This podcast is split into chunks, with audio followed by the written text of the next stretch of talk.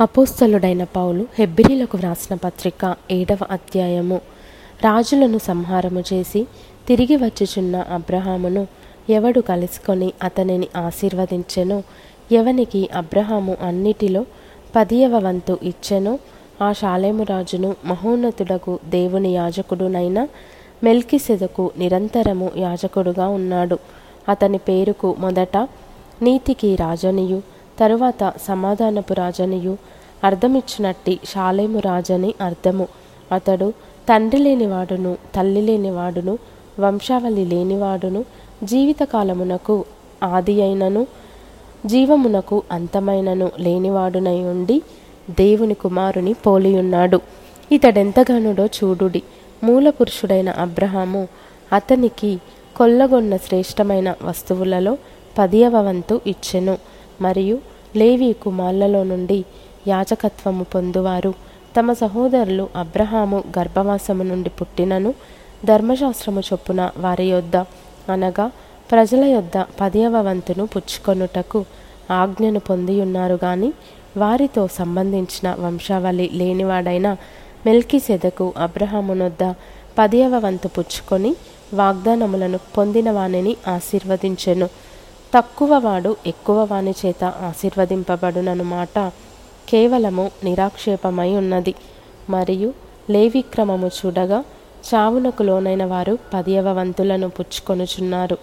అయితే ఈ క్రమము చూడగా జీవించుచున్నాడని సాక్ష్యము పొందినవాడు పుచ్చుకొనుచున్నాడు.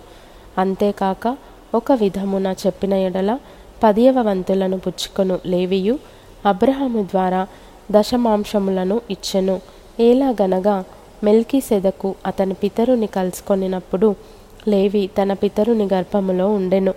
ఆ లేవీయులు యాజకులై ఉండగా ప్రజలకు ధర్మశాస్త్రం ఇయ్యబడెను గనుక ఆ యాజకుల వలన సంపూర్ణ సిద్ధి కలిగిన ఎడల అహరోను క్రమములో చేరినవాడని చెప్పబడక మెల్కీ సెదకు క్రమము చొప్పున వేరొక యాజకుడు రావాల్సిన అవసరమేమి? ఇదియుగాక యాజకులు మార్చబడిన ఎడల అవశ్యముగా యాజక ధర్మము సహా మార్చబడును. ఎవని గూర్చి ఈ సంగతులు చెప్పబడెనో ఆయన వేరొక గోత్రములో పుట్టెను. ఆ గోత్రములోని వాడెవడును? బలిపీఠమునొద్ద పరిచర్య చేయలేదు. మన ప్రభువు యూదా సంతానమందు జన్మించననుట స్పష్టమే. ఆ గోత్ర విషయములో యాజకులను గూర్చి మోషే ఏమీయో చెప్పలేదు. మరియు శరీరానుసారముగా నెరవేర్చబడు ఆజ్ఞగల ధర్మశాస్త్రమును బట్టి కాక నాశనము లేని జీవమునకున్న శక్తిని బట్టి నియమింపబడి మెల్కీ సెదకును పోలినవాడైన వేరొక యాజకుడు వచ్చియున్నాడు. కావున మేము చెప్పిన సంగతి మరింత విషదమై ఉన్నది ఏలయనగా నీవు నిరంతరము మెల్కీ సెదకు క్రమము చొప్పున యాజకుడవై ఉన్నావు అని ఆయన విషయమై సాక్ష్యము చెప్పబడెను. ఆ ధర్మశాస్త్రము దేనికిని సంపూర్ణ సిద్ధి కలుగజేయలేదు గనుక ముందియ్యబడిన ఆజ్ఞ బలహీనమైనందునను నిష్ప్రయోజనమైనందునను అది నివారణ చేయబడి ఉన్నది అంతకంటే శ్రేష్టమైన నిరీక్షణ దాని వెంట ప్రవేశపెట్టబడెను. దీని ద్వారా దేవుని యొద్దకు మనము చేరుచున్నాము. మరియు ప్రమాణము లేకుండా యేసు యాజకుడు కాలేదు గనుక ఆయన మరి శ్రేష్టమైన నిబంధనకు పూట కాపాయెను వారైతే ప్రమాణము లేకుండా యాజకులగుదురు గాని ఈయన నీవు నిరంతరము యాజకుడవై ఉన్నావని ప్రభువు ప్రమాణము చేసెను.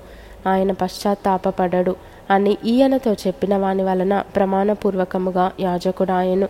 మరియు ఆ యాజకులు మరణము పొందుట చేత ఎల్లప్పుడూ ఉండ సాధ్యము కానందున అనేకులైరి గాని ఈయన నిరంతరము ఉన్నవాడు గనుక మార్పులేని యాజకత్వము కలిగినవాడాయను. ఈయన తన ద్వారా దేవుని యొద్దకు వచ్చి వారి పక్షమున విజ్ఞాపనము చేయుటకు నిరంతరము జీవించుచున్నాడు. గనుక వారిని సంపూర్ణముగా రక్షించుటకు శక్తిమంతుడై ఉన్నాడు. పవిత్రుడును నిర్దోషియు నిష్కల్మషుడును పాపులలో చేరక ప్రత్యేకముగా ఉన్నవాడును. ఆకాశ మండలము కంటే మిక్కిలి హెచ్చైన వాడునైనా ఇట్టి ప్రధాన యాజకుడు మనకు సరిపోయినవాడు. ధర్మశాస్త్రము బలహీనత గల మనుష్యులను యాజకులనుగా నియమించును గాని ధర్మశాస్త్రమునకు తరువాత వచ్చిన ప్రమాణపూర్వకమైన వాక్యము నిరంతరమును సంపూర్ణ సిద్ధి పొందిన కుమారుని నియమించెను గనుక ఈయన ఆ ప్రధాన యాజకుల వలె మొదట తన సొంత పాపముల కొరకు తరువాత ప్రజల పాపముల కొరకును దినదినము బలులను అర్పింపవలసిన అవసరము గలవాడు కాడు. తన్ను తాను అర్పించుకున్నప్పుడు ఒక్కసారే ఈ పని చేసి ముగించెను.